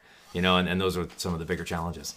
Oh yeah, we're used to that podcasting. There's Yeah. times that fair. we've, we've done something and Jonathan's yelled at us and goes, They "They, don't, they can't see you." and we're like, I'm over Shakes here like, you know, furiously. this thing, this guy. Exactly. uh, so engineered and directed by Jonathan. Very good. yes, absolutely. Um, I don't pay Jonathan nearly enough money, and by nearly enough, I mean he makes very little money. Mm-hmm. Unless if this podcast, listeners, really takes off, you can get- get Jonathan paid. yes. yes. Tell your friends to listen to this so Jonathan can make more money. more streams means more monetization. Thank you. Good plug. That was my TED talk. Yes. Um, speaking of which, check out Markiewitz Audio Works pre- uh, presents because you're here and um, you brought us gifts, and I love gifts. Nobody ever brings us gifts on our podcast. We don't have anybody. to be fair, most of our uh, like all of our guests are either Jonathan or people on a screen. yeah, people on the screen. Because they don't live here. Um, so they didn't give us gifts. Um, hey, Rewriter Pod, I still want my pastry. You owe us a pastry. Just saying. Nice. they do. They live in Texas, which is great, but they owe us a pastry. I forget that that was like, yeah, we'll send you guys a pastry if you get, if you guys uh, if you do this. if you do this. Or if we're commenting on something. Yeah. Um, but yeah, no. Uh, where can the children find your your things? Well, first is uh, we've got our website, which is markiewitzaudioworks.com. My last so- name is difficult, so it's M A R K I E W I T Z audio works altogether dot com. And you can check that out there on the web. And we've got uh, the Poe Project is a, a tab all by itself on the website because it's specific. The website also covers audiobook narration. It has a you know list of all the books that I've done and things like that. But the Poe Project is important. And then of course we have the store where we have the the CDs available, and, and we also have it on MP3 format now as well. But um, but that's the website address. Uh, Facebook and Twitter are both at Markiewitz Audio. And then on uh, the Facebook group, of course, join uh, my page, and then you know we can request access to the Markiewitz Audio Works Presents group, where we get behind the scenes information. I'll put teasers and trailers and things on there with additional things that are coming up. Uh, and then finally, we've got uh, a new YouTube channel where we're starting to put um, some teasers and trailers out there as well. But the intent is to kind of build a little bit of an audience on YouTube, and then we're going to put manuscript found in a bottle is going to be free, uh, complete uh, audio drama that'll be out there beginning to end, uh, available for free on YouTube here on Halloween. Nice. Fabulous. And the the YouTube channel, I should say, you uh, search for Markiewitz Audio Works Presents. Awesome work. I still, even though you spelt your name, I'm still waiting for a million people to go through and been like, "How did you spell Markowitz again?" Yes, I know. That's why It- we're a podcast, friends. You can rewind. Mark I E W I T Z. See, that's where it is. Like Marky Mark. But, Yeah. But with Hey. but but wits. There you go. Absolutely. Do you have any plans on doing like things outside of Edgar Allan Poe? Yeah, this is only our first. Um, this is our first Right. project because we wanted to put together a couple of individuals and then Well, it build, like a a, build a project for collection. for a while. It, it is. It really was, and I wanted to make sure to get Yeah. that done first. But we're looking into what the 2022 projects are going to be, and we may tackle a much longer project. And right now, the the theory, and it's not confirmed yet, but is uh, we're going to start with Treasure Island. And, yeah, and so that's going to be a much bigger project, a lot larger Oh, yes. cast. uh, you know, may take a lot more time than just being able to put one of these together in a month or month and a half. It might be a, a more, you know, half a year or better kind of project. Yeah. Uh, but the idea is to get the five post stories, give or take an hour and a half to an hour and 40 minutes, you know, on the, the collection, and then Treasure Island to be pushing two hours for the, the total. So you have the one hour, you know, and then uh, you know, like part one and then a part two, you know, so you get the two two hour long sections together as kind of the two chapters, um, but to have that as, as a more like feature length two hour project. So that's going to be a lot to do. Yes, it is. Yeah. It's quite ambitious. Yeah, I haven't started writing, writing the script for that yet either, so uh, so so we'll see how well it goes. Yeah, well, good luck. Thank Good you. luck I wish you luck. If you need more help with the uh, the figuring out how to press buttons and things, don't call me. Call him. absolutely, absolutely. Yeah, I can see all the work being done over there right now, so I know we, we got we got some skills over here. Oh Yeah. yes, uh, yeah. So it's, it's um, great skills. It's um, yep. Everything's still recording. Oh, we're going to a break. Push button. Absolutely. um, but Wonderful. So let us. Uh, as I look at my phone to get a note that says, "Hey, you need to start moving on to something else." Thanks, Jonathan. I was doing that. Um, Johnson. um, we have a segment on our podcast called JJ Plays Catch Up, where JJ catches up on a, a series or film that um, everybody else in the world probably Yeah. has seen, but JJ Just bits see. of pop culture that, for one reason or another, the rock that I was under didn't transmit to me. Um, and so um, The Rock or the Dwayne Johnson? My head just exploded. um, he the uh, meta-ness. Ah. and also you wish you were under Dwayne Johnson. I would die. I think he would literally crush my body. Absolutely. Um, but so the rock that uh, we haven't uh, that we have been hiding under, or well, you have. I've seen all of these episodes. Is the nanny. A great show from the you know late '90s into I think early 2000s. Um, I think it's earlier than that. I think it's like early to Is mid it early, 90s. Yeah. mid yeah. 90s? Yeah. Oh. Yeah.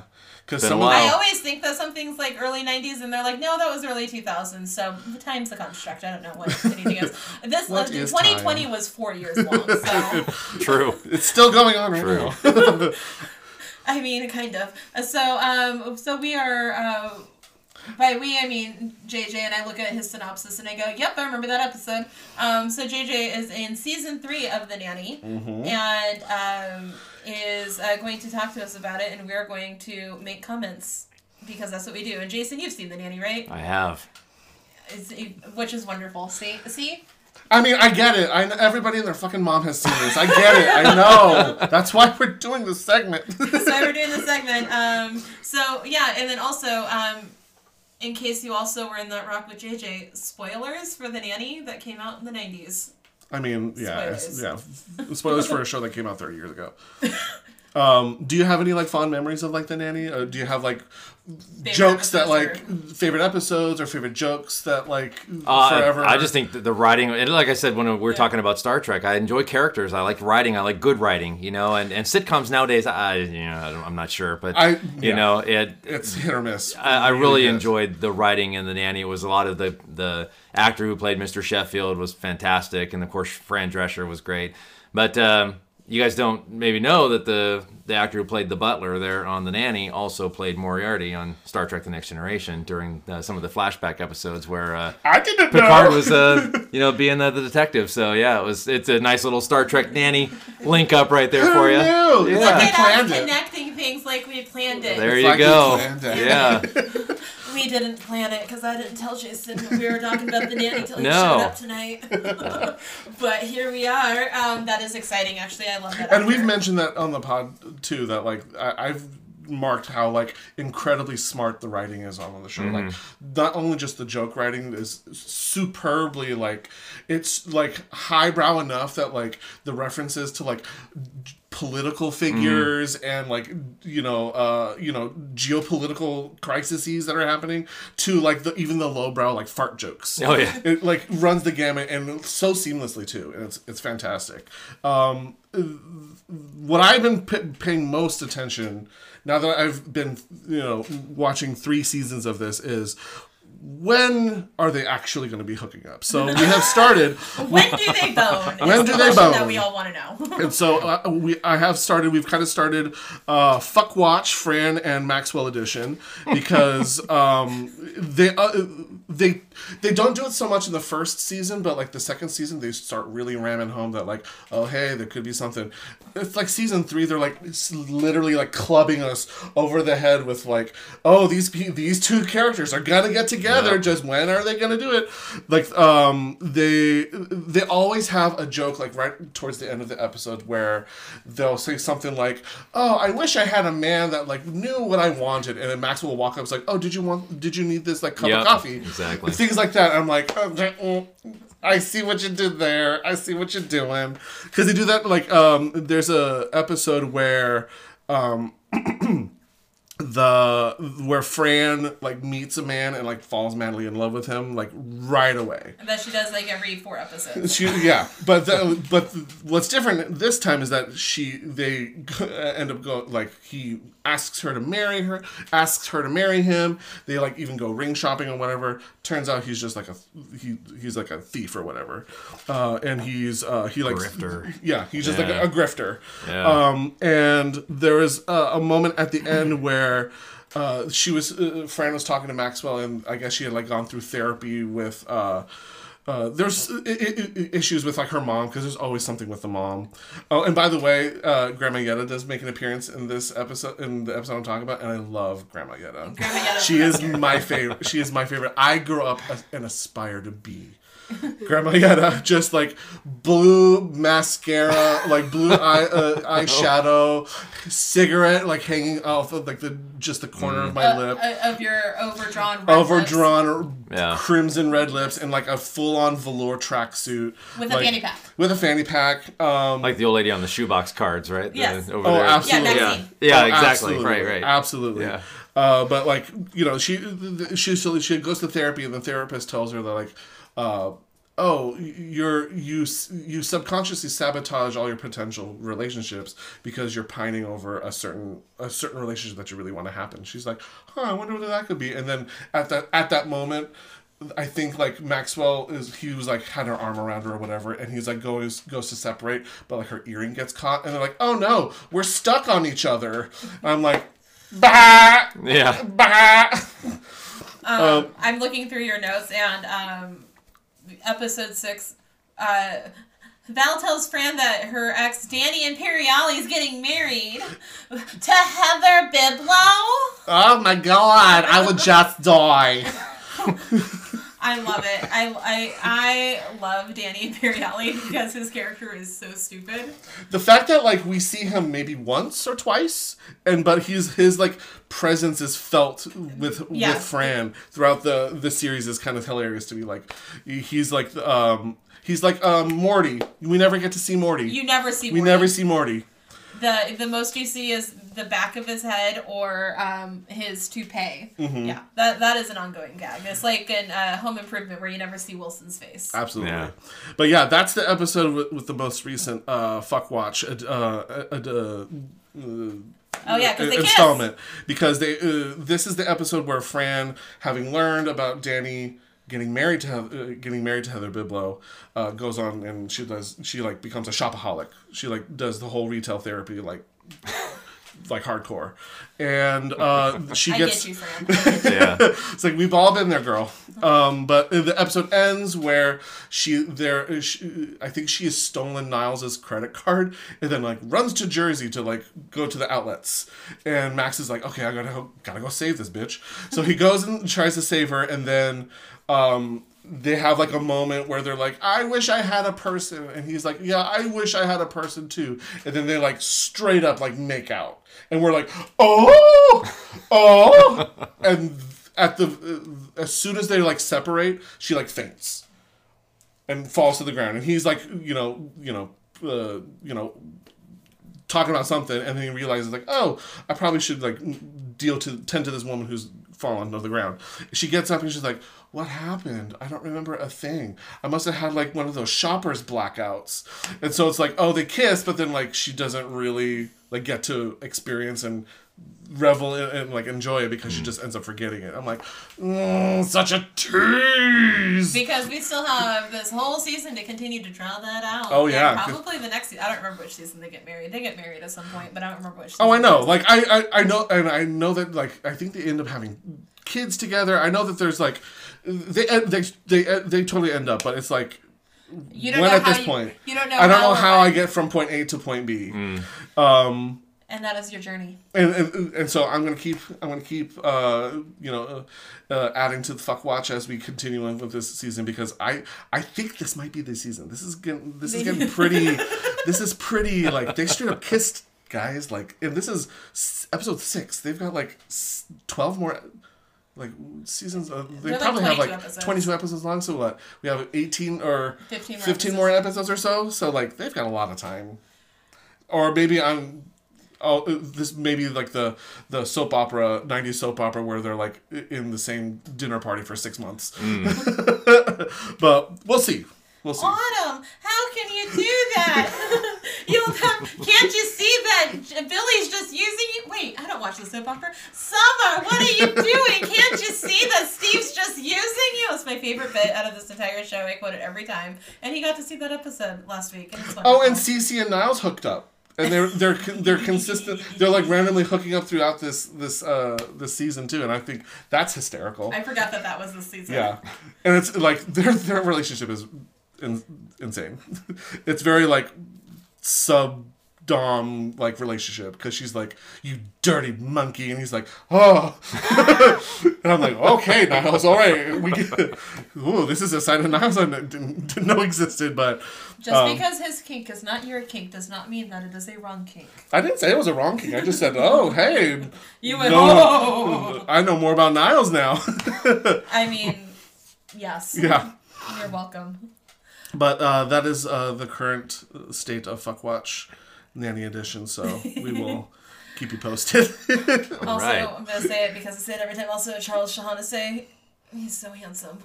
it's it's stupid how Maxwell. Yeah, he's yeah. so handsome. I can remember his name, but yeah. Yeah, Mhm. Charles Shaughnessy, he's handsome. Um, it's ridiculous how beautiful that man is. It's Yep. it's wrong. and on that note, we're gonna take one more quick break.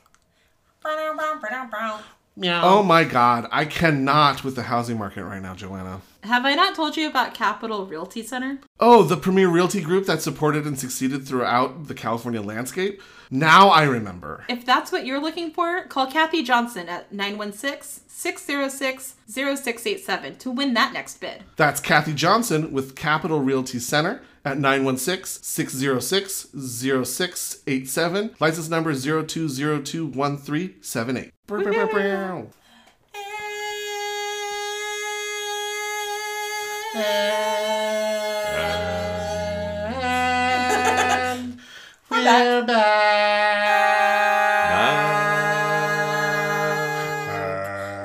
Nope. it's a hard out for me. oh, that was fun. I love it when we have extra people with us. And I love when everybody just decides that we're going to go along with Joanna's foolish intro back into the pod. But welcome back, friends. Um, let's talk about some cool things that are coming up. Um, so the screen, uh, the Scream trailer dropped. English is hard.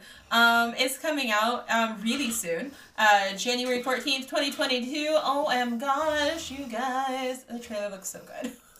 Yeah, and I think I was scared. I was real scared it was gonna be bad. I mean, with a series of movies that ha- with this series that has gone on for so long, it is so easy to kind of fall into like you know just bad tropes and mm. just like really just you know really just awful writing that it, it's uh, I thought this was gonna be Scream three bad. Scream Well, three was not good. my, my big fear was it was going to be another crappy reboot. That too. I mean because it, the reboots haven't really gone well, in my opinion, for many many different series. Oh, and this one is not really a reboot. It is it it kind of It's a is, but it is a continuation. continuation. Yeah, and Right. and it brings some of the original cast back in, but it establishes a a new group that that uh, kind of revisits some of the the same you know themes that that went through the original movie. So it's really more of a a follow on versus a, a redo, and, and I'm, I was glad to see that. oh yeah, no. As soon as like Neve Campbell turned around, I was like, thank God. Yeah. yes. I can watch Because this. because I think Yeah. we get uh, Neve Campbell comes back, David Courtney Arquette, Cox, yeah. and Courteney Cox. and Courteney Cox come back. So and reprising their roles. So that makes the, you know the the fandom who are you know tried and true uh, uh, Scream fans uh, just giddy. Um, Also on Instagram, uh, Neve Campbell, Courteney Cox, and David Arquette all changed their uh, profile pictures to the new screen poster uh, Oh. 24 hours before the trailer dropped. Nice. And uh, they posted it, and they're just like, "It's coming," and that was it. And it was just like, I'm so excited. you know. Um, no, it looks really uh, well done. I think the the tease for this because it's it's a trailer, but it feels like more like a teaser trailer because it's not giving us a whole lot of plot line, which uh, I don't need right now. I don't even need any plot line for this. It's a Scream movie. We know what's gonna. We know what's happen. gonna happen. We get it. it, it's going to be you know guy in mask um, who will I- inevitably be somebody that they all know and is trying to kill people, and there'll be a final girl moment. Like that's what that is. And then it looks like it's like all of the final girls are still like packing together to try to like you know ward off evil. That's what this movie should be called. All the final girls. it should be called Scream, the final girls. the final girls. Um, well, because yeah, because this one is it's just called Scream. It's not called Scream Five. Right. Yes. It's called Scream, not to be confused with Scream. Well, I've read I uh, I read an article saying that, uh, and I think from the director, saying that the reason why they didn't. Well, I mean, Courteney Cox says something about like it's not Scream Five, but it's not a reboot. It's not a remake or a relaunch or a, it's just like it's new, but it's this. It's like It follows just the a new- same. Yeah. It follows It's the same plot thing. line. It's Yeah. just with with a new new baseline. Yeah. But uh, according to the director, they decided like if we we slap on a fifth, uh, like a number five on it, it becomes like uh, you you you immediately kind of lose. Uh, like new, well, new fans because or like newcomers because they're gonna be like, oh, this is the fifth of the series. I gotta watch the first four now. I mean- that kind of that Yeah. that like that thought. To be fair, though, you should watch the first four. Even though I just trashed Scream 3 because it wasn't very good. It's still not very good, but it's still enjoyable. Which one is Scream Three? Isn't that the one where they're like, like the movie one? They're like on the movie set? I feel like that's Scream 3. Because the first one is the, the first one, and then the second one is They're in college, right? Yeah. she's in college. And then the. Yeah, the third, one one's is like the they've made. set. Yeah, they've made like a bunch of like this. It's very meta. Yeah, yeah. it's like the make- Scream movies they've made into movies, and they're f- currently filming like a new. I think uh, what did they? What was the Scream? I, for the Scream life movie? of me, can't remember what It's something. called. It's like Shriek or something like that. It's very much very similar. I think it, that that was the third one, and then the fourth one was like the most recent reboot. That was the one with Emma Roberts. yeah. That one I didn't mind. That one actually surpri- was surprisingly decent. I was expecting that one to be the bad one, but it wasn't. It was actually quite fun. Um, I mean, I kind of enjoyed them all. They're for they, they all have like their campy. oh yeah, well I mean, even though like I said, Scream Three is the worst one of the bunch, but it's still a fun movie. Yeah. Like, still go watch it. Um, but I'm excited to go see this. We'll have to go see it in theaters if you know theaters are still open and you know Knock on all the wood. um, things are well. I have lots of things planned for us in movie theaters, and world don't don't ruin this. Don't disappoint me. us. Don't, Don't, ruin this us. for me. Um, and so we can watch it and talk about it. But uh, this trailer looked great. It was well done. Oh, and also I thought that the opening of it, where they're like. You you know the why are you calling my house phone? You want to play a game? And I'm like, huh is this is this them doing the movie within the movie thing? Because that's how the next the scream 2 started was the fake movie. And i thought that that's what they were putting in the trailer was the fake movie. But then i think we see that chick like later. In And the, then- I think in the trailer we see her later. yeah we see her later. So then that threw a wrench in that. I thought i was being clever. Turns out i wasn't. But um we's excited. Um i'm skeptical on her next one. Home sweet home alone Obvious I reboot love too. that trailer. the It trailer's was really awesome. silly. It was awesome. Because it's a shot-for-shot remake of the original. It looks that Yeah. way. Yeah. It looks like it's almost done with with the exact same idea in England. Mm-hmm. Even didn't the name McAllister, you know, still in there. So Yeah, you see see it on the cop, and then Yeah. also uh, um, Macaulay Culkin, that's his name, went on Twitter and just is like, because everybody keeps asking me, I'm gonna say it here. No, I I'm am not. not. I have nothing to do with the Yeah. the the, Yeah. the Home Alone reboot. Mm-hmm. But I hope it does well. Like he's he's like, I wish it well. I'm not a part of it.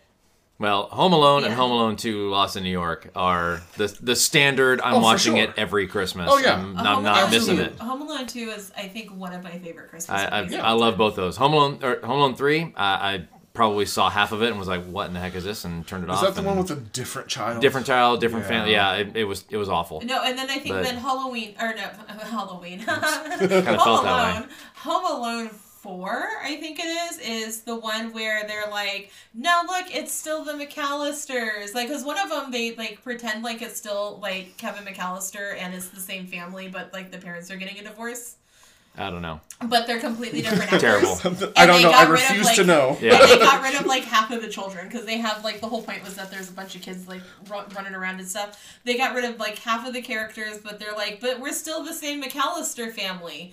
and none of the actors are the same. No. And I refuse to watch all of it. Yeah, there's only two Home Alone movies so far, and it's uh, one, and, And one and there's, two. And, and there's about to be Yeah, a there's third one. gonna This third one. but this one looks really good. Um, I'm pretty interested in this one. Yeah, no, it looks cute, and it's going to be a Disney Plus release starting November 12th. Yeah. Um, which is a perfect place for this one to go, is Disney Plus. Um, and Absolutely. um, I will say, like, the one thing that the other um, non existent ones have against it is that they, like, Daniel Stern and Joe Pesci are such brilliant villains. Oh, they were great. And yeah. so I'm crossing my fingers that Ellie Kemper is wonderful in this. Well, I- I just mean- a small clip yeah. that was in the trailer where where they ended up on their backs out on the Yeah. the front porch and and whatever it was, I, I forget her her line just cracked me up. Yeah. You know, whatever it was right there, like it, it that tells me that I I think the way that they Yeah. have designed this is going to work for those, and they're not trying to be Joe Pesci and Daniel, Daniel Stern, Stern yeah. because they they I mean. The, the wet bandits slash sticky bandits Yes. are their own breed, right? We got something else coming here, and, and it looks pretty decent. No, I lo- no, I'm I'm excited to watch it and see how it goes. And um, if it's terrible, I'll tell y'all. If it's great, I'll tell y'all. Um, and hopefully it works out fine. Um, I hope so. But no, these ones uh, they do have a special place in my heart. And my favorite thing ever about the Home Alone series is that uh, Macaulay Culkin did a. Uh, a spoof video of him being like Uh-huh. an Uber driver Uh huh. and like ends up like beating the utter like crap out of like uh like somebody breaking into his house and um daniel stern did a response video Oh, I didn't I see remember this. this. which is um it was him he's like in a hotel room like with the lights like like he's like backlit like with a cell phone and he's like uh, harry harry the kid he's back he just watched a video he's killing people he's gonna he's coming after us next and then and then like the lights all go out and there's like a crash and then he does like his big like his scream Oh yeah. and it's so funny.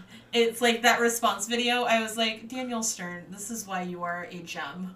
Um, so funny. Yeah. So just look up uh, YouTube Okay, yeah, Daniel absolutely. Stern response video. I'll even find it. and I'll text it to you. That's um, great. Yeah, you're gonna. It's so funny. Um, so. Yeah, I'm glad that we're keeping the the wonder of Home Alone alive, and hopefully it sticks to the landing. Um, We'll have to see. we shall see. Okay, I made JJ watch this trailer right before we started because I was like, you need to watch this because I'm going to talk about it, and you're going to have to insert something, or else it'll be me just scrambling for a while. They're making a Cyrano movie. It's called Cyrano, uh, based off of the story of Cyrano de Bergerac, and it's going to be a musical, because based off of the musical, the Broadway musical of Cyrano de Bergerac, and it's starring Peter Dinklage and this is everything I need in my life. because I love the story of Cyrano. I have seen the uh, the movie with Gerard Depardieu.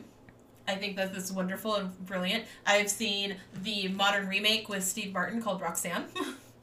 um, and every time, for those of you who don't know, because JJ did not, is that it is the story of Cyrano usually about a man with a large uh, nose that makes him, you know, quote unquote, repulsive or ugly to everyone, and he won't ever believes he'll never find true love because nobody could ever love him because he is so hideous because of his large nose.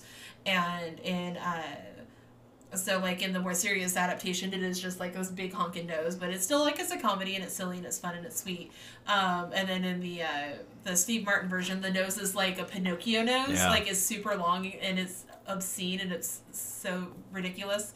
But this time, instead of going, we're going to throw in a large prosthetic nose onto somebody, they're like, that's dumb because people can't be that shallow. they are, but we're not going to make it about the people being that shallow. So they change it from having a big nose to dwarfism, and they're like, Peter Dinklage, you're good at acting, you're going to be Cyrano. And I'm here for that. And what's even better about this is that the uh, screenwriter for this, who decided to make that change, is Peter Dinklage's wife. Oh, well, there you go. And she Oh, was wow. like, "We're gonna do this, and my husband can do it. It's fine." And I'm like, "Brava!" Um, but the trailer looks really good. It looks really like uh, sweeping, cinematic, and like great time period. The music sounds fun.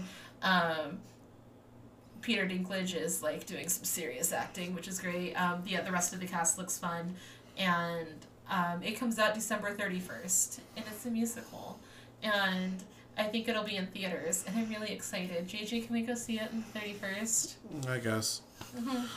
Uh, like I Don't like get so Jo- excited. Well, I I don't. I, Joanna said it before. I knew I knew nothing of this like story. I didn't even. I was like, uh, "What's a Cyrano?" I don't know what this is. Um, I did like again, kind of like the same thing with the Star Trek thing. There was like a little bubble percolating in the back that I do remember a, an episode of Doug back in the day where I think they did like a very similar like he because Doug Funnie has a big nose and so like and he's in love with Patty Mayonnaise and so I'm I'm sure that I'm thinking that like I think he was using like Roger as like his like trying to woo her by like sending her po- uh, like journal entries or something I don't remember but it was something like that I want to say it was like a Doug a Doug episode um and I was You like dug oh deep for that.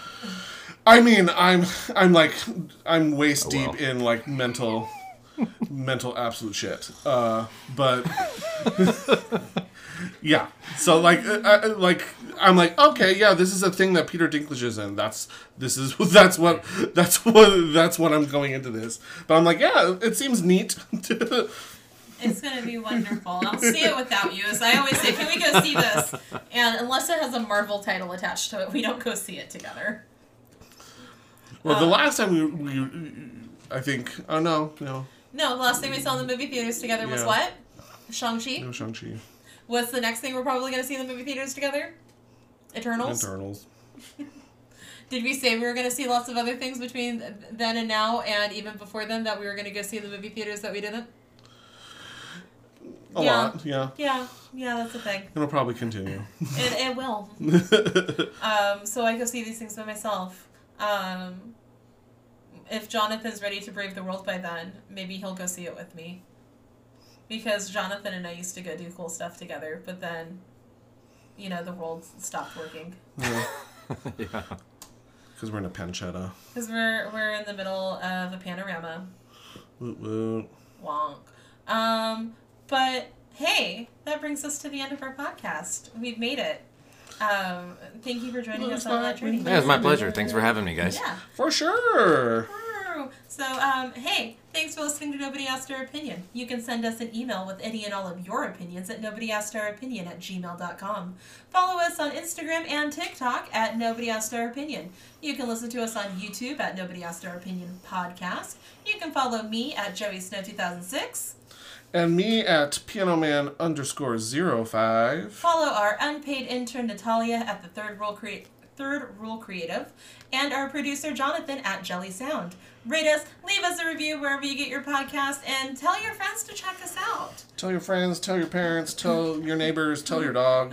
Maybe he'll listen. Tell your kids, tell your wife, tell your kids, tell your wife. Um, uh, join us every Thursday to listen to us talk about more pop culture bullshit, and join us on Saturdays where we do our uh, film franchise franchise deep dive. English is hard into uh, the Saw th- series. The spoopy. We're going to be doing Saw Six next. Um, so um, get excited because we're not. These movies have gotten really bad out of nowhere. I'm.